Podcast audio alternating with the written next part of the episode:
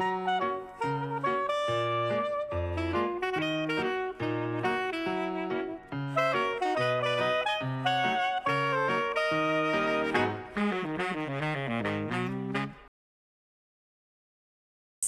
Psychobalado, un podcast pour être à la fine pointe en psychologie et en communication interpersonnelle avec les psychologues Yves Dalpé et Joanne Côté. Bonjour à tous. Aujourd'hui, en ce vendredi 16 août 2019, notre sujet principal porte le titre suivant. Faites atterrir votre interlocuteur. Mais d'abord, le docteur Yves Dalpé nous présente succinctement quelques nouvelles tirées de recherches récentes en psychologie. Bonjour, chérie. Eh bien, bonjour, chère Joanne. Alors, première recherche. Les répercussions de l'alcool consommé à l'adolescence. Oui, on est souvent inquiet hein, quand on voit Ah, les quand on adolescents voit nos qui adolescents. sont portés à boire un petit peu trop. Oui, ce que je dirais Euh, que oui. Oui, c'est alors ça, ça peut être dangereux, bien entendu. Dans une revue qui s'appelle Biologi- Biological Psychiatry, on a fait une recherche sur cette question-là auprès d'adolescents. Et puis, euh, qui étaient des adolescents qui, qui, qui, euh, Consommaient. beaucoup, qui bu- consommaient beaucoup, pour voir euh, si, ça se- si il y aurait des répercussions au niveau de l'anxiété plus tard dans la vie. Mm, mm, mm. Euh, C'était le sujet de départ. Et on s'est servi de, pour faire cette étude-là, on s'est servi de, de rats. On, leur- on leur a donné de l'alcool quand, Ah. Ils- quand ils étaient adolescents. Et puis, euh, d'après la recette, là, on leur donnait, d'après ce que je vois, là, deux jours, on leur donnait de l'alcool pendant deux jours. Deux jours, on ne leur euh, donnait pas. Et puis ensuite, euh, il y avait, on laissait passer deux semaines. Et puis, en tout cas, on a calculé là, ce qu'il y en est des, Il y avait une recette. oui, une recette, puis euh, concordant avec la, la, la- la- période adolescente des rats. de l'animal. Et euh, on s'est rendu compte que euh, quand les rats étaient adultes, ceux qui avaient subi ce traitement d'alcool, quand ils étaient euh, rendus adultes, eh bien, ils étaient effectivement plus anxieux. Ils démontraient des comportements d'anxiété Plus peureux, plus. euh, très clairement. Puis on a vu, au niveau du cerveau, on a vu là qu'il y avait des, euh, des, des effets très euh, clairs. Là. Je ne veux pas trop entrer de- dans les détails, là, des, des- des parties du cerveau qui étaient affectées mhm. et dans le développement de- de- des synapses, par exemple, Mhm. et puis de, ainsi de suite. Là. Alors, une, ré- une région du cerveau qui était impliquée très clairement. Et euh, donc, on a fait l'hypothèse que probablement que chez les humains, euh, ça, ça- ça doit se passer aussi. Donc, le fait de trop boire à cette époque-là peut affecter le cerveau et Ouais. rendre la- le- le- finalement ce futur adulte le rendre anxieux. C'est, c'est- oui, parce que sans être moraliste, je trouve que souvent l'alcool est banalisé chez nous. hein. C'est Oui, dommage parce ça. que d'une part, moi, je trouve que c'est bon au goût, puis d'autre part, euh, j'aime pas du tout la perspective de m'intoxiquer, que ce soit avec l'alcool ou les médicaments, mais euh, ça prend, ça prend une bonne, une bonne, euh, comment dire, discipline pour échapper à à toutes les occasions de prendre l'alcool alors qu'on est euh, adulte. Mais imaginez euh, les, les adolescents quand on veut faire partie de la gang puis tout le monde boit, là. Ça prend des bons parents. Alors, deuxième recherche, l'effort que requiert l'empathie. Oui, On le sait que c'est pas si facile que ça avoir de l'empathie. Euh, une recherche le, Le va dans ce sens-là. C'est apparu dans le Journal of Experimental Psychology. Mhm. Et euh, on rapporte 11 expériences qui ont été faites sur un total de 1200 participants. Puis on s'est rendu compte que les gens essayaient d'éviter d'avoir de l'empathie parce que c'était exigeant. Eh ben, Euh, oui, alors on l'a démontré euh, clairement euh, dans l'expérience qui a été faite. Les, les participants avaient à faire une activité qui ne demandait pas du tout d'empathie. Et une autre qui demandait de l'empathie. Et euh, une proportion euh, importante des gens ont évité cette partie de L'activité de de- l'empathie. Et puis, le- la plupart des gens ont dit pourquoi. C'est qu'ils ils trouvaient que ça demandait plus d'efforts et puis qu'ils étaient moins... euh, ils avaient moins de succès euh, que de faire euh, l'autre activité qui, qui dans laquelle il s'agissait simplement de décrire des caractéristiques physiques au lieu de s'impliquer dans, dans, cette, euh, dans, cette, dans l'empathie. Et alors, tu fais un lien aussi avec le fait que dans, dans la vie de tous les jours, euh, l'effort, euh, ça demande, euh, ça, pardon, l'empathie, ça demande un effort. hein. Ça me rappelle brièvement quand on était, j'étais aux études et puis qu'on mesurait l'empathie chez les jeunes psychologues et qu'au final, après une année, deux années, on voyait que notre score avait augmenté. hein. L'idée Oui. là-dedans, c'est que euh, l'empathie, c'est une, euh, comment dire, euh, une habileté une- qui s'acquiert et qui, se se développe. développe, Quand- oui. si, si, si ça a du sens pour nous, évidemment. Oui, oui. C'est tellement important, mais ça, ça- c'est très exigeant. Oui, oui, c'est pas quelque chose qui est toujours facile. Alors, euh, la dernière recherche, les sports d'équipe des jeunes garçons euh, prévient la dépression à l'âge adulte. Oui, ça, c'est ça? intéressant, ça aussi, hein, Joanne? Oui, Euh, oui, oui, oui. C'est une étude qui est parue dans Biological Psychiatry, Cognitive Neuroscience and Neuroimaging. Et euh, on a voulu vérifier euh, cette affaire-là, de l'effet du sport sur... Versus la euh, dépression à l'âge adulte. euh, on a utilisé 4191 enfants et qui avaient de 9 à 11 ans. Et puis, euh, même chose, on a pu euh, vérifier au niveau du cerveau ce que ça donnait euh, quand ils étaient inscrits dans des équipes sportives pendant ces âges-là, ce que ça donnait plus tard. Et on s'est rendu compte que leur cerveau, le, le- ce qui est- le- le volume de l'hippocampe, Oui. mais là encore, je ne veux pas, je veux pas euh, sur les m'étendre sur les détails. Mais Ce que je, le dirais de façon, je le dis de façon simple, c'est qu'on s'est rendu compte que dans le cerveau de ces enfants-là, il y avait euh, une amélioration euh, qui, euh, qui est en relation directe avec le fait, avec, avec la dépression, avec le fait d'éviter la dépression quand les gens sont adultes. Puis, on a, vu- on a, puis de fait, euh, quand ils étaient adultes, euh, puis on- a vu qu'il y avait moins de... Non seulement que le cerveau était différent, qui Mhm. pouvait laisser croire qu'il n'y aurait pas de dépression, Mhm. mais qu'effectivement, en pratique, il y avait moins de symptômes de dépression. Dépression majeure, mineure, Oui. dysthymie, etc. Puis ce qui m'a surpris, c'est qu'il n'y avait pas cet effet-là euh, pour d'autres activités euh, ex- extrascolaires comme euh, la musique et les arts. Ah, ça m'étonne. C'est l'exercice, le sport d'équipe qui avait cette, cet effet-là.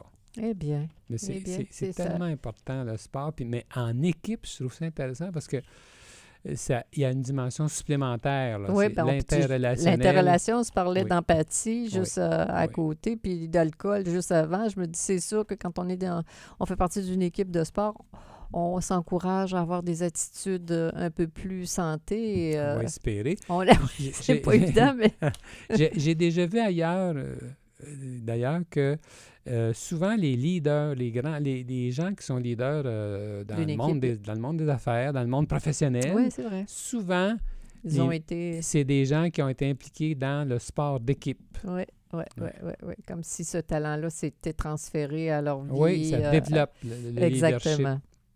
Alors, notre sujet principal, faites atterrir votre interlocuteur. Qu'est-ce que tu veux dire? Faire Ben, atter- je fais atterrir un avion, je fais atterrir euh, un Ben, interlocuteur. Tu sais, très, tu sais très bien de quoi on veut parler, Joanne. Bien C'est que sûr, Justement, te parce que je pourrais jouer le jeu puis me euh, rester vague. Qu'est-ce que tu veux dire? Qu'est-ce que tu veux puis, euh, Oui, puis dire? là, on peut se mettre à parler d'avion. Puis, oui, euh, oui, oui, oui. on peut- Discourir. On va discourir, puis on va perdre notre temps. Puis, euh, alors, euh, si on veut être efficace euh, dans, en psychothérapie, même dans tous les jours, moi, mon, le sujet d'aujourd'hui, fait atterrir votre interlocuteur, je m'adresse à nos auditeurs dans leur quotidien, pas une question de psychothérapie, c'est une question d'efficacité de communication de tous les jours. Euh, on sait comment ça peut être désagréable de parler avec quelqu'un qui parle en généralité. Puis, alors, je vais parler de spécificité dans le discours. Excellent. C'est ça, ça l'idée, hein, n'est-ce pas? Oui. La spécificité, être capable, même si on a, quand quelqu'un part euh, à une envolée, euh, je sais pas, euh, sur euh, le féminisme et- ou sur, je sais pas, la météo, bon, une minute, deux minutes, ça va, là, mais après, c'est quoi le but? Aujourd'hui, les femmes ne sont plus comme autrefois.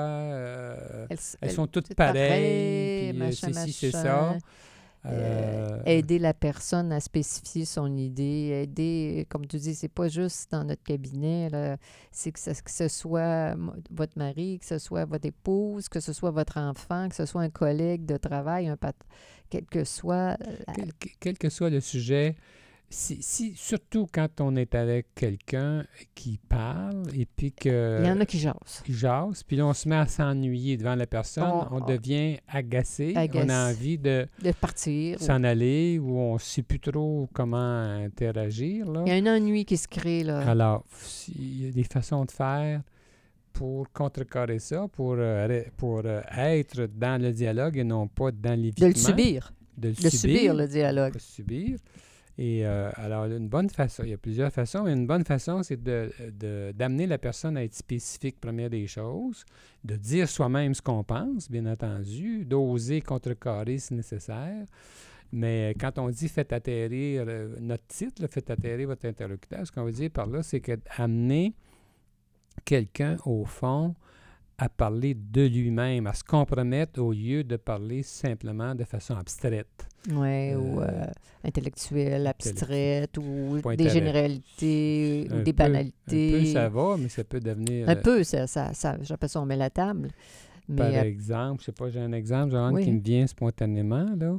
Euh, souvent, les gens qui sont dépressifs vont, vo- vont voir dans la vie seulement ce qui ne va pas. la négativité. Ils vont être très négatifs et puis ils vont dire, par exemple, et ces gens-là vont souvent dire, ben, les nouvelles sont pleines de... Aujourd'hui, Les mauvaises nouvelles. c'est- vrai. tu as remarqué comment les nouvelles sont négatives, les nouvelles, c'est ci, c'est ça.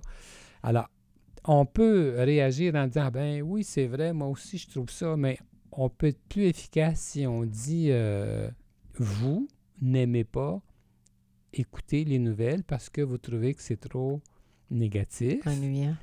Euh, négatif. Mhm. Euh, puis, euh, puis amener la personne à finalement se révéler peut-être Un peu plus. Ouais. Atterrir, c'est ça Atterrir, c'est ça, là, se révéler davantage et j'ai pas besoin de ça maintenant, alors Parce que, que, je me sens dans une période plus vulnérable, machin, machin, ou euh, chose comme ça, là. je me sens plus... Je manque Euh, d'énergie de ce temps-ci. euh, Ou encore, comme, que- ou encore, on peut simplement lui dire, ça- est-ce que, est-ce que ça se peut que tu te sentes plus déprimé à ce moment-ci? C'est pas par hasard que la personne parle de cette façon-là. Exact. Parce qu'il y a tellement de sujets. Il y en a un million de sujets.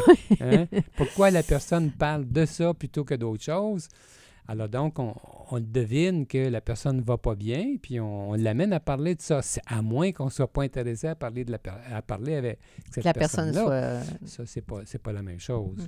Mm. En, en fait, tu veux, comment dire, encourager les personnes à prendre leur, leur- un peu de leadership, je pourrais dire ça comme ça. Toujours. C'est sûr que quand on est en, en interrelation, euh, c'est mieux de, De ne pas subir le discours de, de notre s'engager de s'en- clairement. C'est un ou l'autre. On s'en va ou on s'implique. Exactement. Puis quand Mm. la personne survole et n'est pas spécifique et qu'on s'ennuie, d'oser être capable de suggérer euh, une petite question qui pourrait dire est-ce que c'est euh, la, vie, la vie va bien ou Les questions sont très, très euh, aidantes. C'est une Empa- bonne de- façon. de, manière empathique quand même. Ça peut être de l'empathie, mais ça peut être plus que ça. Si, euh, si je veux, si je veux euh, tirer euh, avantage de la discussion, du dialogue, je peux poser des questions dans le sens de ce qui m'intéresse là, à la personne, l'amener à, Mais as-tu remarqué que des fois, il y en a qui nous posent des questions de manière, comme j'appelle ça, comme un détective, là, comme un policier, là, comme euh,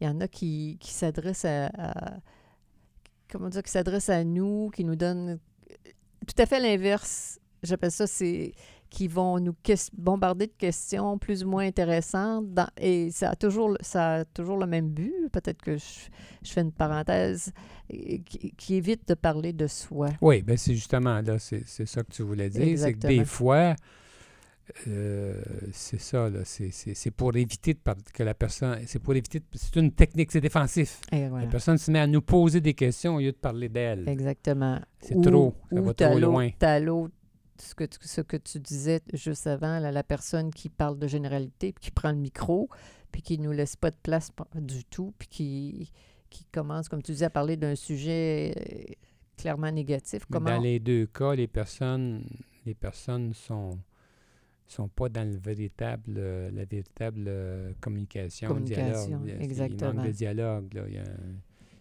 c'est des façons, c'est deux façons différentes. deux stratégies Deux pour... stratégies d'être défensif et de ne pas se révéler. La personne qui me pose des questions, une après l'autre, sans dire ce qu'elle pense, sans parler d'elle-même, sans sans dire comment réfléchir. n'est pas, en- Euh, est pas en dialogue avec moi. là. Non. Euh, alors donc, euh, ça de- Ça aussi, c'est défensif. Ça Mm. aussi, on peut l'aider à, à, à atterrir, elle. oui. C'est en étant capable de, d'arrêter de répondre aux questions, puis de... Oui. C'est, c'est sûr que d'autre part, c'est intéressant. Ça fait du bien de se retrouver, mettons, en groupe, puis de déconner. Ben dire oui. des- Oui, ça, oui, ça oui, fait du bien. On dit n'importe quoi, puis on dit. On est en léger, vacances, oui, puis oui. Ça fait du bien de ne pas Exact. toujours être trop euh, sérieux. Mm. Mais par contre, euh, si euh, on- n'a plus envie de ça, on n'est pas obligé de d'endurer. Je veux dire, on peut changer le, le niveau du dialogue, on- Exactement. euh, puis que ça devienne plus constructif, puis que Plus riche. plus riche, plus enrichissant, plus a- satisfaisant Exactement. et tout ça. Mais en psychothérapie, c'est une des techniques très importantes qu'on nous apprend quand on est étudiant, la ouais. spécificité. Oui, comme tu en- le prononces tellement clairement. empêcher les gens de, de parler de, de façon trop générale. euh, autrement, on peut, dans une- on peut perdre une entrevue si on ne réagit pas. Hein? Ben, si on prend pas notre leadership, oui, si on On n'ose peut perdre notre pas, entrevue. exactement, si on n'ose pas aider la personne à spécifier, est-ce que vous voulez dire ceci ou c'est ça que vous voulez dire? Oui. Et Les bon. personnes peuvent aller de, de façon défensive. De euh, détail en de détail. détail en détail, sauter d'un sujet à l'autre et euh, rester évasif. euh, Ouais. euh, alors, il faut être très allumé, puis euh, tout de suite. euh, Ben, ça fait, ça fait le- c'est le thème de la connexion, de l'interconnexion, euh, que ce soit deux époux, que ce soit avec nos enfants, que ce soit avec des collègues, des amis, euh, des membres de notre famille avec qui on, on se sent bien, puis qu'on a envie vraiment de connaître Oui, la ça- vraie. Ça, ça, m'arrive assez souvent. Tu dois avoir la même chose, Joanne, en entrevue. Là, je vois que tout à coup, ça devient trop léger, c'est défensif. Pour éviter les conflits, pour éviter les vrais sujets difficiles dans le couple. Mettons, ce sont deux sujets, c'est deux, deux, deux, euh, deux clients qui euh, sont mari et femme, mettons. Puis là, tout à coup, euh, je vois que le sujet devient facile. On se met à parler de ce qu'on a fait en fin de semaine, puis il arrive à rien, il arrive à- il y a, il y a rien de dérangeant. C'est pas conflictuel. On n'a pas eu de problème cette semaine. Puis euh, là, Alors là, que puis là, deux semaines, il était sur le bord de se séparer. Oui. Puis là, ça peut avoir l'air bien intéressant, ce qu'il raconte. Et puis bien, bien instructif et tout ça. Mais là, moi, je me dis, oh, attends un peu, là. euh, Ne et- sois pas naïf, ne sois pas naïf, puis je peux, je peux, je peux, je peux passer au cash après, là, tu sais. Ils vont partir, puis ils vont se dire, qu'est-ce que ça nous a donné d'aller là, hein? que Ça sera de ma faute à moi? si euh, ils ont évité de, de se compromettre, là. Ouais. Alors, je suis toujours aux aguets. Moi, dès que je trouve que le sujet est trop superficiel, je, me, euh, je vais plonges. intervenir pour euh, amener les... euh, je peux prendre mon expression, euh, amener mes, mes clients à, atterrir, atterrir. puis aller dans le euh, dans ce qu'il faut aborder. Exactement, là. parce que comme je dis souvent, deux semaines, un mois plus avant, la personne envisageait la, la- la rupture de manière sérieuse, puis là, tout à Ça coup, oh, tout est beau, tout est beau. Euh, en fait, de, de les aider à rentrer dans des sujets sensibles, c'est l'idée de les, comment dire, entraîner, entre guillemets, à, à avoir des meilleures attitudes dans, dans la, le partage de sujets sensibles, tous les si deux. on veut que les, euh, les entrevues servent à quelque chose, c'est entendu que il faut entrer dans des sujets qui ne sont pas faciles Exact. Et qui sont plus euh, dérangeants émotionnellement. Exact. Qui demandent de l'énergie. L'énergie, alors, c'est sûr Ça a pu c'est- demander de l'énergie parce que ça se peut qu'on se chicane, ça se peut qu'au contraire, on soit euh, plus défensif puis qu'on on recule. Mais je veux dire, faut, je veux dire le but, c'est pas de gratter le bobo. Excusez l'image qui est tellement pas jolie. Des fois, mais des fois, les gens ne comprennent pas. Puis c'est exactement. de même, comme si on voulait gratter, gratter le bobo, par puis exprès. les faire exprès pour leur, les faire euh, parler de, de sujets ne soient pas négatifs. Mais c'est pas ça. J'appelle ça, c'est. La vie, elle n'est pas toujours facile, puis on n'a pas marié notre clone. Ça veut dire qu'avec la, la personne qu'on qu'on estime le plus, il va y avoir des divergences, il va y avoir des tensions, il va y avoir des moments où, on- malheureusement, on ne s'accorde pas, mais il faut, il faut être capable d'arriver à un compromis qui plaît aux deux Il faut être parties. capable d'en parler de ça. C'est ça que tu veux dire. C'est la Si- seule manière. Si en entrevue, on évite ces sujets-là qui, sont, qui nous divisent, ben, on n'avancera pas. Mais, mais c'est sûr qu'on prend un gros risque. Ça arrive souvent, je sais que tu vis la même chose. Les gens, les gens arrivent en entrevue, ils ont de bonne humeur. Après avoir vécu des, mettons, des, des moments difficiles, Ah des beau. semaines difficiles, ils Ouais. arrivent en entrevue, puis là, ben mon Dieu, on dirait que tout est beau, tout est cool, ça va bien, c'est fantastique et tout ça. Puis là, comme thérapeute, là, je me dis, bon, là, là, moi, je suis. Quel rôle que j'ai, là, d'aller les rendre. Ils vont repartir plus malheureux qu'ils sont entrés, là, parce que je vais oser soulever les bonnes questions en sachant qu'il faut absolument parler de ces choses-là, si on veut avancer. Mais des fois, je leur dis en riant à la fin de l'entrevue, je leur dis Vous n'êtes pas chanceux parce que à cause de moi, vous êtes arrivés ici de bonne humeur, vous repartez fâchés. Des fois, je leur dis Écoutez, euh, justement, là, si on veut que ça soit payant, on est obligé de faire ça. on va se servir de ce qui est difficile, euh, mais parce qu'on sait que c'est payant. Là, On sait que les gens, à, à force de le vivre émotionnellement, intellectuellement, les gens vont développer plus de- d'empathie. On a souvent parlé. de- on parle de spécificité Ben, en vivant toutes sortes de difficultés devant nous, devant nous avec notre, notre, que- notre encadrement comme ça que leur dynamique va changer. évoluer. C'est pas, c'est pas en évitant. C'est pas en évitant, c'est pas en se le- les plus beaux moments de la fin de semaine. Oui, ben ça, oui, Hein? c'est ça. Exactement. Ou en voulant être positif à tout prix, alors que les, il y en a un des deux qui est complètement déprimé, ou les deux le sont, ou à moitié. Oui. C'est- Ça, alors, il faut avoir le courage, je veux dire, euh, Oui. comme, comme thérapeute, comme leader, de- d'aider nos gens à, on pourrait dire, à atterrir sur, Entrer dans, dans des, des- sur des terrains qui sont plus pas spécifique. nécessairement agréables. exactement. euh, parce que euh, c'est il faut le faire. euh, C'est comme ça qu'on arrive à, à, à se faire une tête. Ben, c'est comme ça que c'était malheureusement les conflits, euh, c'est comme un moteur. Là. Les conflits servent à quelque chose, ça nous oblige, on- ça, ça donne de l'énergie pour entrer dans des zones euh, difficiles, mais qui sont euh, qui vont être payantes. euh, à long terme. On se fait la preuve qu'on est capable d'aborder des sujets difficiles. On se fait la preuve qu'on est capable d'avoir du plaisir ensemble. On se fait la preuve qu'on a de la valeur. Oui, puis euh, justement, c'est que c'est en parlant, mettons, je sais pas, moi, si un couple a des problèmes sur le plan sexuel, par exemple, et c'est sûr que c'est un sujet qui est extrêmement délicat, Absolument. mais si on ose en, euh, en parler, ben, il va, ah, on aura la chance de dépasser les, euh, les, les frustrations euh, en mettant des mots et tout ça. Alors, c'est- on, atterrit sur, euh, sur ce sujet qui est, qui est la psychothérapie. On, on c'est pas essen- aider nos gens à être plus spécifiques, à, à- atterrir. Euh, c'est pas juste dans notre cabinet, comme on, tu l'as dit tout à l'heure, c'est dans- la vie de tous les jours, comment on peut être euh, plus puissant et aider les en gens étant, à poser des questions, à, étant pas s'ennuyer. en étant plus spécifique. Voilà. Alors, c'était Psycho Balado avec les psychologues Joanne Côté et Yves Dalpé. Euh, pour euh, le mois d'août, nous vous donnons rendez-vous dans deux semaines. Avant de recommencer à faire nos podcasts à chaque semaine.